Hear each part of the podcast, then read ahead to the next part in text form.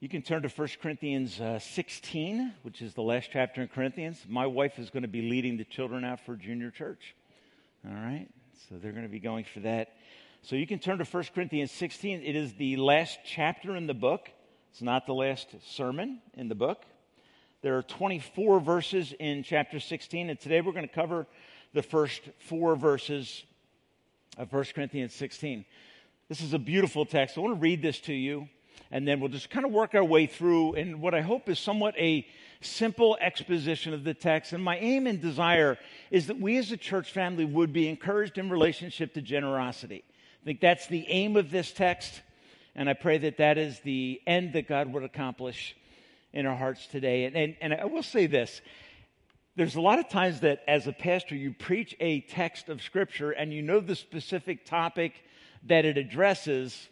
And often God uses His Word in a powerful way to address topics that were unintended in your own heart. So as you listen, our, our basic theme is going to be on the theme of generosity as Christian lifestyle, motivated by the gospel. But there are underlying issues that often are touched on as you work through a text like this. So be sensitive as God guides you through this text this morning. So let's read verses 1 through 4. The text says now about the collection for the Lord's people. So the word now at the beginning of this text indicates that Paul is simply moving from the topic of spiritual gifts and church life to the topic of giving and church life. Okay, so that word is there just to signal that you're making a transition in topic. The topic is obvious, it's about the collection for the Lord's people. Here's what Paul says Do what I told the Galatian churches to do. And then he's going to reiterate that on the first day of every week, each one of you should set aside a sum of money in keeping with your income saving it up so that when I come, no collections will have to be made. Then, when I arrive, I will give letters of introduction to the men you approve and send with your and send them with your gift to Jerusalem. If it seems advisable for me to go also, then they will accompany me. So you get a sense of Paul's heart He's intent on a plan. That plan is that he would send these individuals with the gift to Jerusalem. But as the Spirit of God guides in, on Paul's heart that he should accompany that gift with them, he's open to that option. Okay? So this morning, we're looking at the topic of generosity and giving. Now, a lot of times people will have visited our church for a few weeks and they'll find one of the pastoral team members and one of the elders and they'll say, How do I give at the chapel? And I think that's because we don't do our offerings in a traditional fashion. One of the things you'll find as you read through this text is the text doesn't specifically address how the offering is received. Meaning it doesn't deal with the mechanical aspect. We're going to pass a, bas- pass a basket. We're going to pass a plate. It doesn't address that at all.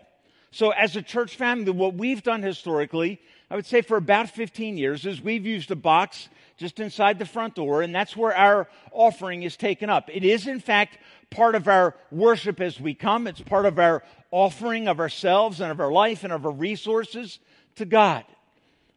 Here's the question Why do we do it that way? I think if, if you're kind of dialed into the age in which we live, you probably have some of an understanding of why we do that.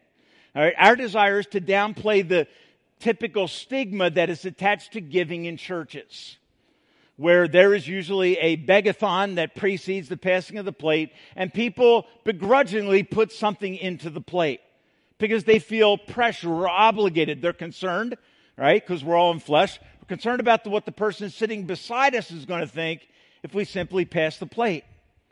Okay? I've heard one pastor say it this way. He said, Come to church and leave your wallet at home. All right? What's he saying? If you're a person who is seeking to know Christ, and you're desirous of coming to understand what he accomplished for you on the cross of Christ. We don't want money to get in the way of that. We don't want you to come with the suspicion that the church is all about money and have it validated by someone pressuring you to give. Okay, does that make sense? All right, because people have a suspicion in our age because of plentiful abuses in relationship to finances and church life. All right, it's not a secret that there are many out there that I would classify simply as charlatans who do a lot of fundraising to aggrandize their own lives. Right? I would argue that that is not a biblical approach to giving. It's not a biblical approach to the collection. And I think it often distorts and inhibits people from understanding the truth of what Christ did for them. Okay, so that's just a quick explanation. At times we like to clarify that, that the reason we do it this way is so that we're, we, we don't make money an issue, but our church is supported by the giving of people that attend here regularly and own this as their church family. Okay, so it is a responsibility that we have. How it's taken up differs amongst churches. Second question I want to address is why are we doing this topic now? Okay, the honest truth is because it's what's next in the book that we're working our way through trusting that God will direct and meet the various needs according to the timing that He establishes by His Word. And so this is the next text, okay? And you happen to be here on this Sunday. So, and I, I sincerely mean this. My, our, our, church is by and large generous. Uh, when we had special needs in relationship to getting to completion on the building, people stepped up. We didn't have to pressure. We made people aware in an authentic way about the need and told you when the need was met. And I thank God for that. I don't ever want to be in a context as a pastor where we have to beg for money. Okay, it's a wonderful thing when people get a generous heart before God, driven by the gospel, and the needs of the work of God are beautifully and powerfully met according to his plan and design. And my desire this morning is to encourage this. It's not because we have a specific glaring need, it's because this is part of life together in Jesus Christ. Our giving and support of the work that God is doing in our local community. So the aim is to instruct and encourage. So, verse 16 says now about the collection. And I think one of the things that I, I just kind of, as I went through this text, it becomes very clear that giving was the normal way that the work of God was supported and sponsored in the New Testament church. Okay, you can read through numerous texts in the New Testament that address this issue of supporting those that are involved in church ministry so that the work of God can continue and be completed. So, the first thing Paul's going to do is address the collection. Then he's going to talk about the distri- distribution of the collection. Then he's going to talk about the motivation of giving. Okay? So, we're going to just walk through three steps. First of all, the collection, then the distribution, then the motivation for giving. So, let's talk about how it was to be done. And simply what is what Paul is going to do is give us some basic principles about giving. Okay, and it's tied to what he taught the church in Galatia. So let's just work our way through this. Number one, in relationship to how the collection is done, here's what Paul's saying giving is the responsibility of believers. Okay, one thing that should be characteristic or typical of God's children is that they are giving people. Okay? Giving is to be the kind of the, the normative characteristic of the church. It, throughout the New Testament, is universally taught and practiced both in the Old Testament and in the New Testament. You'll find there are regular times when there are opportunities for needs to be met, that need is extended to the people of God, and they respond out of their resources to see that those needs are met. Now, Here's what, here's what I would argue is a basic principle about your relationship to your local church family. Okay? You and I should be part of a church family where we give and support on a regular basis. I think that's a principle that you can just kind of lay down and establish as a normative teaching of the New Testament. What don't we do? Okay? Here's what we don't do. We as a church family do not do fundraisers, we don't sell dinners, and we don't do raffles. So if that's disappointing to you, you might want to just get up and walk out, okay? All right, well, you're not going to get any of those opportunities. Why? Because the Bible is very clear about how the church of God is to be supported. The church of God is not to be supported by Christians coming up with kind of unique and fantastic ways of raising funds from the community around them. That has never been the design of God. His design has always been that his people would support his work out of a heart that is filled with gratitude for what he has done in their lives. If you're visiting with us today and you're in a place where you're saying, Tim, I'm just trying to get my arms around what biblical Christianity is. I'm trying to understand what a relationship with Jesus Christ is. I want to know how it starts, how it begins, how it continues. I want to understand that. I want to say this to you, and I hope you understand how I say it. Don't give anything Okay? Because here's what happens we tend to be religious in our thinking. Okay? And what I mean by that is we tend to think if we give something to God, God is now somehow indebted to us. Right? And we taught this to our children, didn't we? You give them something, what do you say? What do you say? Right? That that gift always involves some level of reciprocation. Say thank you, right? And here's what we want people in the context of church life to understand. Your relationship to God as a sinner in need of his grace cannot be purchased by any monetary gift. You cannot increase your chances of getting into God's love and grace by what you give. Everything you need has been paid in full for you. And the first thing you need to do is receive a gift from God that fills your heart with joy and gratitude so that you then begin to assist in ministries that are doing the same thing for others. Okay? So it's a heart that is charged by the gospel, that overflows with the desire to say, I want others to know this truth. And if there's a way that my resources can be used to advance the message of the gospel, I want to be part of that. Okay? So it's to be done by the children of God. Now, let's just work our way through real quick. Verse 2, he says this On the first day of the week. And that would be typically in the New Testament era, Resurrection Day. And I love the way this text comes into play. You have a discussion about resurrection, and you have Resurrection Day in which we are responding to the grace and power of God.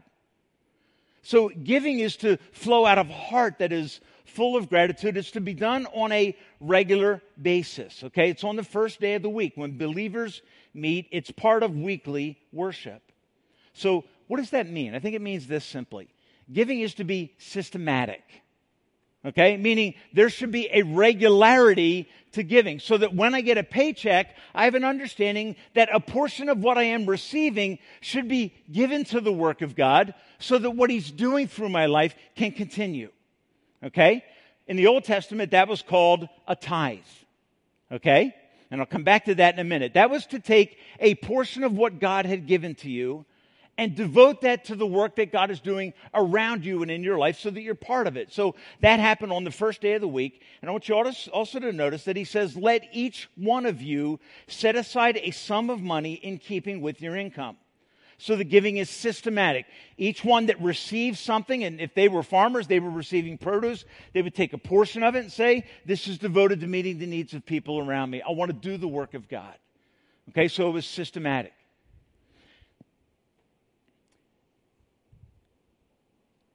it was never to be impulsive, it was never to be an afterthought. I think what it starts to emerge is that this, this pattern of giving was part of following a normal, uh, a, normal habit of life. Okay, where when I receive something in response to my effort and work, there's something else that I need to do with that now to encourage the work of God. In my personal life, if you've ever heard me talk on giving, I've shared this illustration. I think every parent should take time to communicate to their children that when God blesses you, you should take a portion of what He gives you and devote that to His work. Okay, I remember getting my first job. I was 13 years old. I didn't even know I wanted a job. I got home and my dad said, Hey, I talked to the local farmer and I got you a job. I was like, I didn't even know I wanted a job, right? So I wanted you to have a job. So I went and I worked and I was paid $1.90 an hour okay, a raging wage, okay? And I remember coming home with my first paycheck. This is one of the most discouraging days of my life. Because if your dad got you a job, there's probably another hook in that, right? So I come home with my paycheck and I show it to my mom. And she says, okay, we're going to take it to the bank and you're going to take out 10% to give to God's work. And it was an arbitrary number based on an Old Testament principle. I'm not saying that that's law, but she said, You can take 10%, and that's for you to give to God. 10% for you, and the rest stays in the bank. And I was like, I had no idea. I had no idea that's what my dad did with his check, which wasn't what he did, okay? So, I, from a young age, okay, for me personally, it, when, when you worked and were blessed by God using God given effort and remuneration came, it was just part of life for me. I never had to begin giving to God because I was forced to. Now, some of you are thinking, oh, that's probably bad. No, to be honest with you, there you tell your kids to tell the truth, right? You tell them, no, you have to tell the truth, right? You're teaching them to live in an honorable way that honors God. Generosity is one of the clear directives of Scripture. So, for every parent, I would encourage you when your child gets a birthday gift, encourage them. Now, gonna, here's what I'm going to tell you. If you don't practice generosity in your life, you will find it impossible and guilt producing to teach your child to be generous. So, one of the things we often have to do is reckon with our own heart before God and our own relationship to material things before we begin to teach the next generation. So, I would encourage you adopt a generous lifestyle. Figure out how you believe God wants that done in your life, and then pass that truth on to the next generation so that they don't think that it's all about them.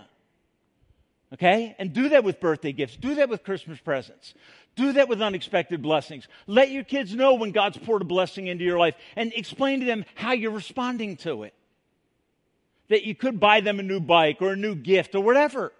But there are other priorities in the life of a Christian. And that is to be systematically worked out in our lives. It is to be habitual, predictable, that that kind of activity is present. It's part of who we are. Now, the other thing that this text states very clearly is that each one should set aside on the first day a, a sum of money, and here's what the text says in keeping with your income. Okay, so the word that I'm, I'm going to use to describe that principle is that giving is to be systematic and then proportionate. Okay? God's word is never concerned about the size of the gifts. We sadly live in an age where people get honored for big, giving big gifts to charities, and they get their names put on buildings because it's all about. Okay?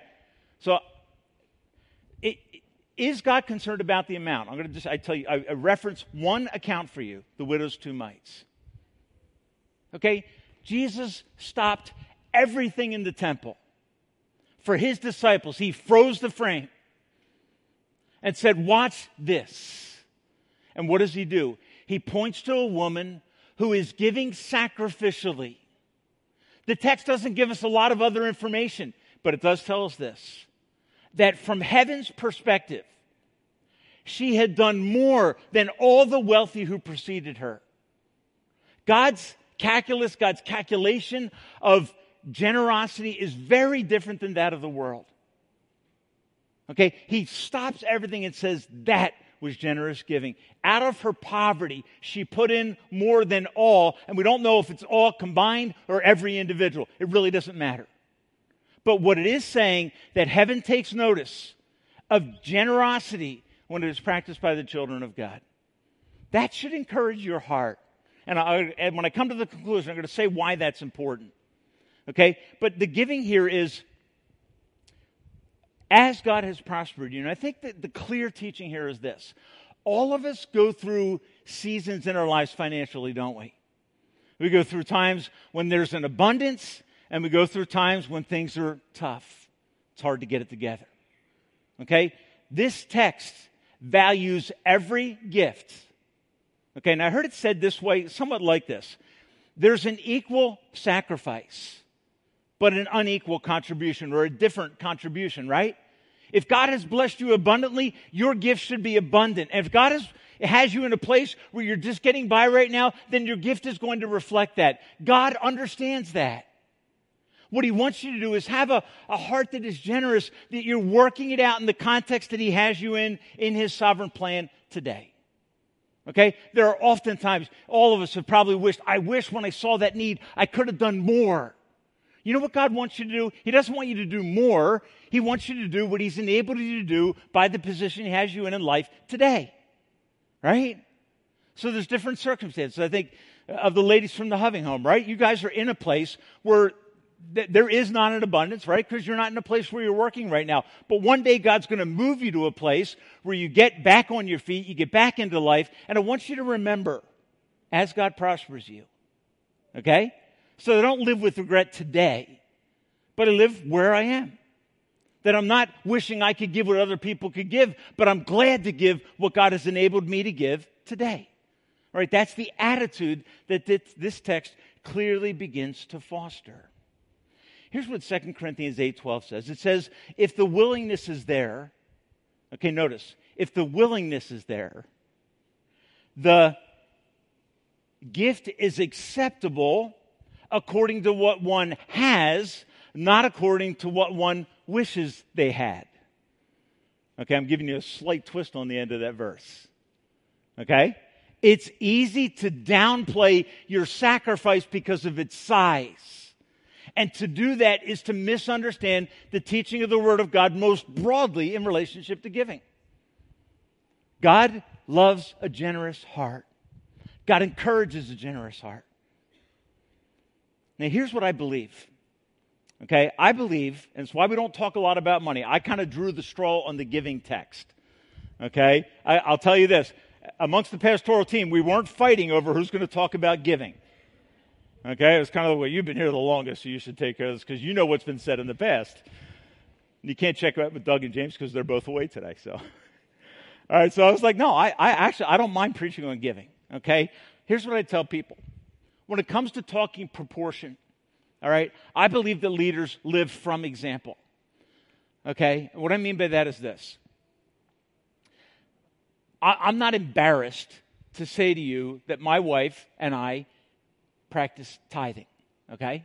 We believe that's the starting point for our giving from a biblical perspective. We take the, the broad view of Scripture as a whole. The New Testament never talks about percentage. The Old Testament talks about percentages. And to be honest, if you add it all up, it comes to about 33% because it was really a tax okay, to keep the temple going, which is a central part of life, and many other aspects of what was happening in Israel as a nation. So it was different, okay? So I don't legalistically say you need to give 10%. Okay, but I will argue that before the Old Testament law, when Abraham encountered God, remember the story with King Melchizedek? Here's what the Bible says When Abraham encountered God, he gave him a tenth of everything he had. That's prior to teaching about tithe. It's just an illustration of how a believer in God responded out of their resources to God given needs. Okay? So I just, I, so for us personally, if you, if you came up to me and said, well, what do you guys do? I'll tell you what I do, and you can check with the guys that count the offering. Okay? That's just what we, that's what we believe that God has put in our hearts. Are there other things we do? Yes. Okay? because we believe that when God blesses, there, there are things called love offerings in Scripture. I think what Paul's doing here is a love offering text. There's a need in Jerusalem. It's likely that both persecution and famine had driven the church in Jerusalem to deep need. Remember this the church in Jerusalem was the home church, the mother church that was sending out apostles to start other churches in areas where there was more abundance. And it became very typical that those in abundance, out of a generous heart, met the needs of those that were struggling. That's the way it should work. And I thank God that in our church family, that's often the way it has worked. When we've mentioned financial needs in people's lives, people have quickly stepped up. We haven't had to repeat it over and over, beg over and over. We've been able to say, here's a need, and typically that need's been met. I praise God for that. Okay? So the other thing that Paul's going to say is get the collection ready before I get there. Okay? And, and, what he says is, he says, so that there isn't the need for taking up an offering when I arrive. Now, all I simply take out of that is this Paul didn't want there to be a skirmish at the end because the need was so great and nothing had been done. He wanted it to be orderly so that people could prayerfully sense what God wanted them to do and do it. Paul says, don't do the collection when I get there. I don't want any hype. I don't want any pizzazz. I, you know, we don't need to come up with a crafty presentation on slides to get people to give. He said, just tell them there's a need. And if the heart is in tune with God, the heart will be inclined to say, I want to have a part in meeting that need. Folks, that's not just true monetarily, is it? You know, every believer has three resources. I've heard it summarized this way, and I love it. I have time, I have talents, and I have treasure. Those are three things that all of us have in unequal levels. But we all have, in the realm of time, we all have the same amount of time. We all have talents that can be used to assist others. And we all have a little bit of money or a lot of money, one of the two. Okay? And a whole scale in between. I want to challenge you in this way. if you're blessed with abundance, it is easy to write a check and never sacrifice. Okay, and let that settle in. It's easy to write a check and never give of myself. Okay, to, and I think we actually subconsciously do this. I've done it. I gave to that. I don't need to get involved personally. Here's what we understand in the gospel, God did not simply give something, He got involved personally. God had incredible abundance and could do whatever He wants to do.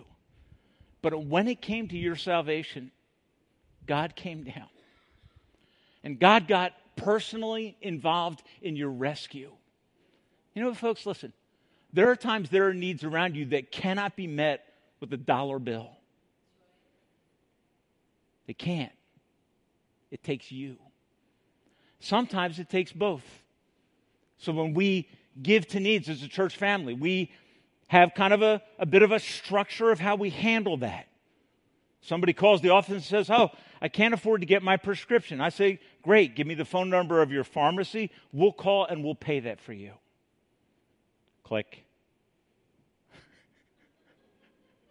you follow what happened, right? Well, I need, can you give me money so I can get a prescription? No. Will we help you with the prescription? Yes. Okay, what is it? It's just being wise. So here's what I'm saying to you. Sometimes if you simply give, give, and you never walk someone through life, you never get involved and disciple someone in the area of finances, you're not helping them. You're not helping them till you take your time and talents along with your treasure to help meet a need. The sad thing is that we think because I sacrifice in one area of resources that I'm therefore sacrificial. And that often is not the case. It's easy for me to give financially. It's another thing for me to get a phone call and say, Can you meet me? I got to recalculate. I got to change my schedule. I got to give up some of my time. And I am not, I don't always want to do that. Okay? So I, I just, I hope that as you look at the collection, that it's more than just the fin- in this case, it is financial. But if I walk away from this forgetting 12 through 14 of 1 Corinthians about gifts that are deployed to meet the needs of people around me, I have missed the meaning of the text. Okay? So Paul talks about the collection that it is systematic, it is proportionate, and it is orderly. And I believe, here's what I believe I believe that when we have a church that practices biblical giving. I'll let you arrive at your own conclusions about amount, what it means to be proportionate, okay? When you figure that out, here's what I believe God does I believe God meets the needs of His work. I don't think the church ever has to beg. I think there are times there may be a special need, and we have to say, hey, a special need came up outside of our normal giving. And here's what we've watched we've watched people step up and say, I want to be part of that. And here's what I find those are the happiest people I know. Okay? They're the happiest people I know. The distribution of the gift. So Paul's got, he's going to come and he's going to get the money. Okay, Paul, what are you going to do with it? Okay, the first thing Paul's going to say is, I don't touch money. Okay, as, as, as a pastoral team in our church, I, I probably should know what an offering total has been sometime this year. I'll be honest with you. I haven't heard an offering total all year. Okay? I just, are, are we okay? So I asked the guys, are we okay? like, we're fine. I'm like, praise God. I, and I'm not kidding you. Okay? People sometimes have sent a check. I have family members sent a check to the church. Hey, did you get the check I sent? Six months ago. never said thanks. I said, well, thanks. But, but I never see, like, that's the way we have it set up so that there's authenticity, transparency, protection. Okay? Paul addresses that concern. When you give to an organization, you better check it out because there are a lot of people abusing funds that are given to nonprofits, predominantly so. Okay? You, you need to get involved with the ministry that you sense God is tugging your heart to give to. Go talk to the people that are involved, understand what's going on so that God's resources aren't squandered in dishonesty. That's Paul's concern as he writes this. Listen to what he says in verse 3. If you ever wonder why I pause when I look down at the text, is because the numbers, when I print out the text, are like in font size 3. And I have the whole text printed out in font 14. Okay, you can almost read my from here. Okay, so if I if you ever see me just go like he looks lost, I am. Okay? so here's what Paul says. So do this so that when I come, no collections have to be made. Then when I arrive, so Paul, get the collection ready. And Paul's saying, I'm coming for a visit. And here's what he says. When I get there, I will give letters of introduction. These are um, reference letters. Okay? He says, I will give letters of introduction to those that you approve and send them with your gift to Jerusalem. What is Paul ensuring? That you who collected the gift choose people from within your community that are trusted. They're fiduciaries. You can, that you can, they can function as trustees with the gift that you've collected. Because here's the bottom line. Every gift you and I give comes out of hard earned money typically. So it should be dealt with in a serious way. It's personal sacrifice that gets it. And I'm concerned about how it's handled. That's what Paul's saying. He said, I'll write letters that introduce the, the people that are taking the gift, that they'll know that those that transported the gift didn't take anything out of the bag. That everything was sent was sent by trusted people. Now, isn't it true? For me, it's true, okay? That when I give to organizations, I'm often assuming that there is a process in place to protect the giving. This text is telling us exactly that there was a process. That it wasn't just give and trust us, it's understand the Paul's laying it out for them. I love how practical that is and transparent and how authentic that is because optics matter. They matter in the world that I live in. That's why I love to say to people, I've never touched the money in the church. All right, not because I don't trust myself. It's the optics, and not that people in the church wouldn't trust me. It's the optics. You never want to put people in a place where they have to wonder about how pure your motives are. It should be clear that by the, the structures that you set up that you're concerned for them to not have to wonder. It's part of leadership responsibility. It's part of being in a trusted position. So in our church, and, I wanted to say this very practical, we have a division of duties amongst those that handle the finances. Those that write checks can't sign checks. Okay, does that make sense? You can write the check, but you have to get some, multiple people have to be involved in every expenditure in our church. Okay, it's the way we do it. Those that count the offering don't deposit the offering.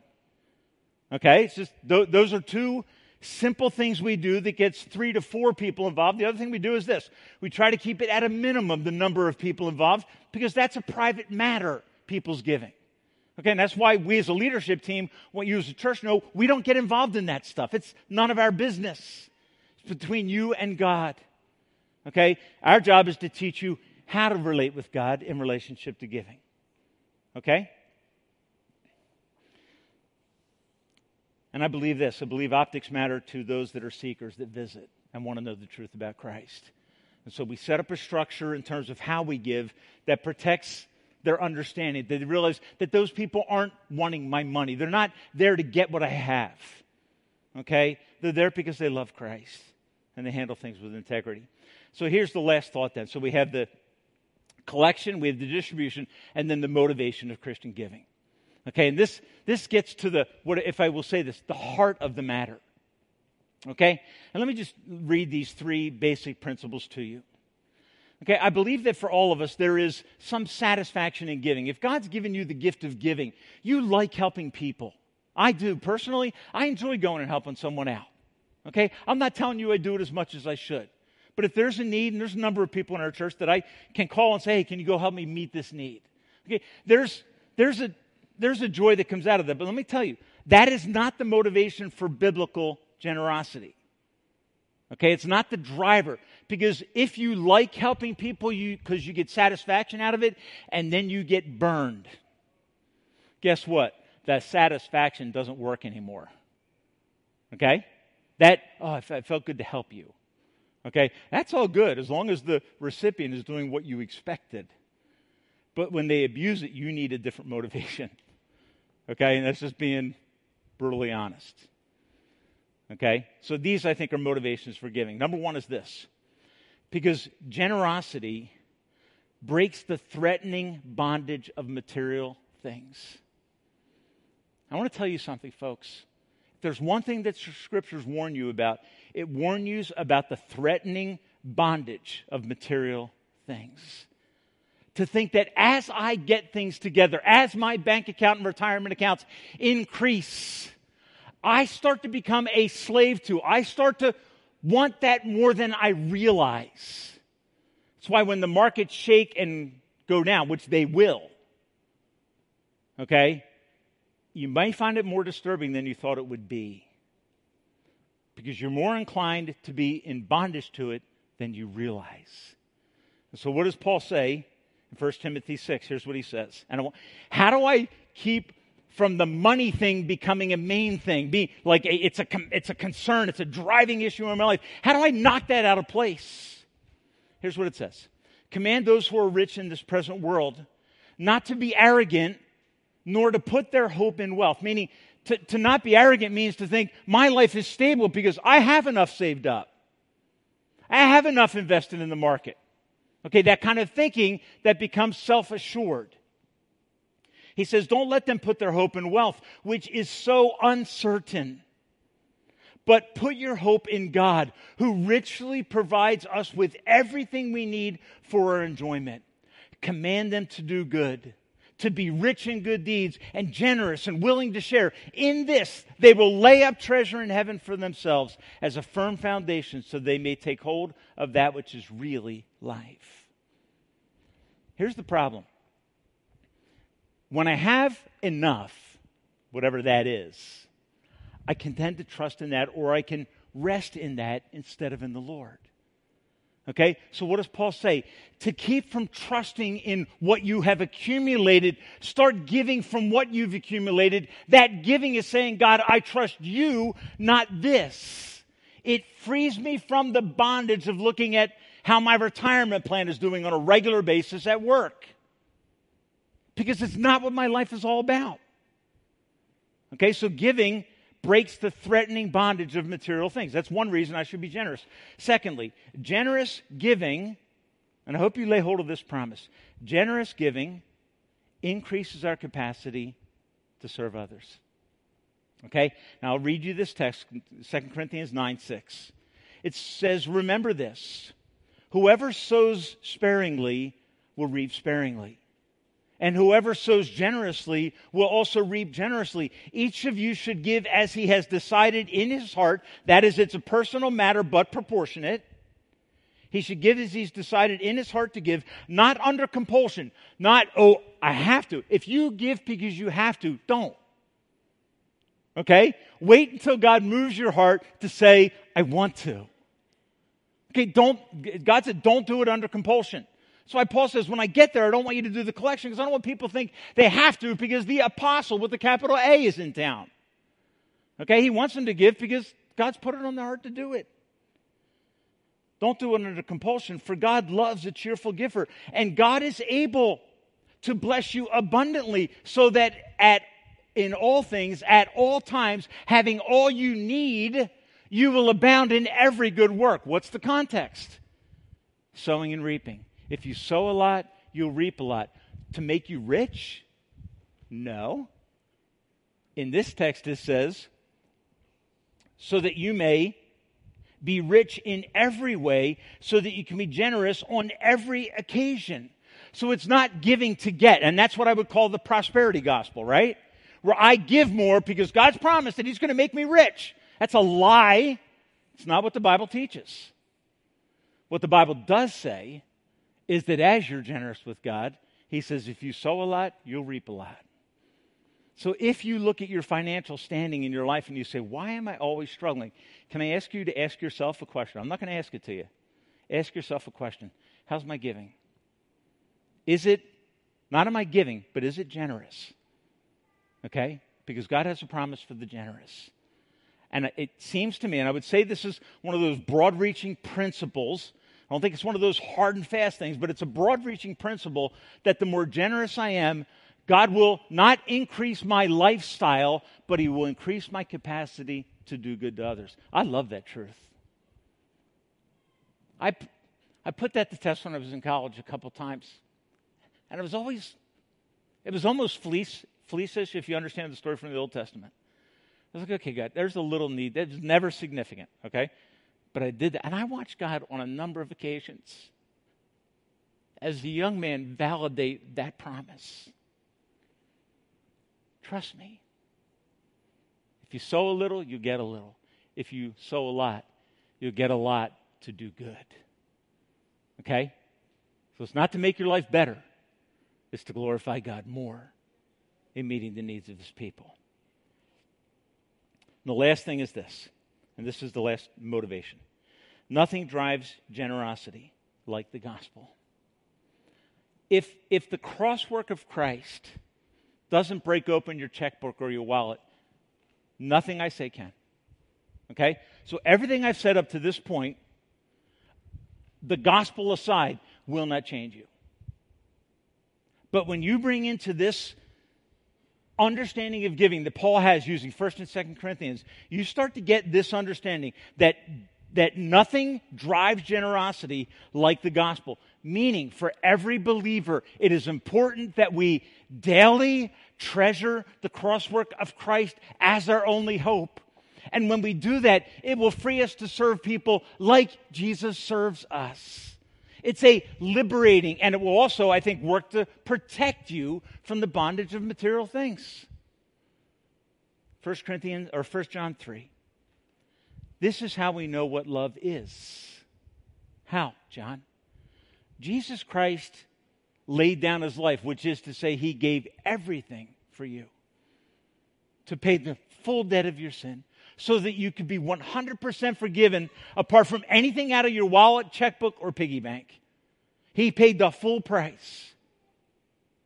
He laid down his life. And then he goes on to say, We therefore ought to lay down our lives for our brothers and sisters. And here's what John does without skipping a heartbeat. If anyone has material possessions, so what is he doing? He's reflecting on the cross of Christ. Amazing generosity, amazing grace and he's deriving from it a principle that relates. I was going to pull out my wallet and show you, but I don't know where my wallet is right now. That's not mine. I'll take it though. Because I like to be generous with other people's money. no. Okay. It, it, it doesn't derive from there, it derives from what Christ has done. And so, so he says if anyone has material possessions and sees a brother or sister in need, but has no pity, there's no, there's that awe, that collective pity, sigh, but there's no action. Here's what John says. John, mystified, says this How can the love of God be in that person? he's really saying is, you don't know if you're a true Christian if you're not generous. Now, you don't become a Christian by being generous. Okay, understand? But if the crosswork of Christ isn't vivid for you, if it's not glorious for you, if it's not astonishing and stunning and amazing to you, to the point that it when you see a need, you just, there's just this. John is saying you need to look into your heart. sometimes as Christians, here's what we need to do we need to go back and re examine the gospel. That's why we encourage seeing the cross of Christ so that we respond with passion and amazement and generosity. You see, so that our worship inspires our worship in giving because our giving is as much worship as what we call worship on Sunday morning. And that's one of our problems at times, right? That's worship. And this is giving. I'm sorry. That's worship, and that's worship. And that changes everything. Okay? Then you don't have to beg. You don't have to do it compulsory. It's just, no, God, I am conscious that I've been so blessed. John says, if that's not your attitude, you need to get back and look at the cross. Christ's work equals how I deal with my material things. That's what that text says. So we know how the collection was done, right? It's simple. Okay? We know how it was distributed. There was just authenticity and integrity. What's going to make the distrib- what's going to make the collection available?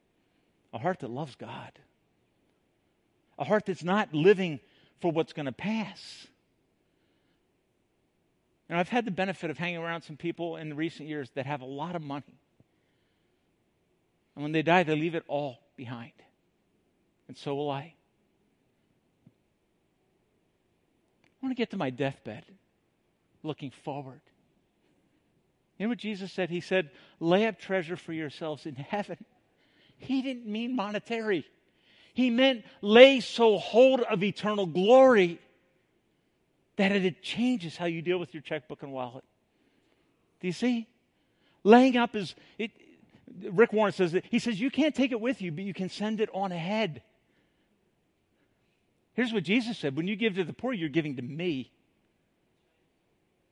Not going to give to the church in that case, but when you give to someone in need, Jesus says, I take it very personally. So I want to encourage us as a church. Not only in this setting, because God's blessing and, and, the needs are being met. That's what I understand from the guys that take care of the money. Okay?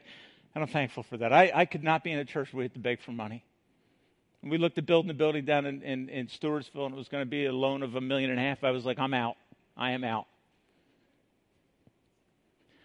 God brings along a way for us to wisely as a church be in a building where we are the same cost here as we were at a rental.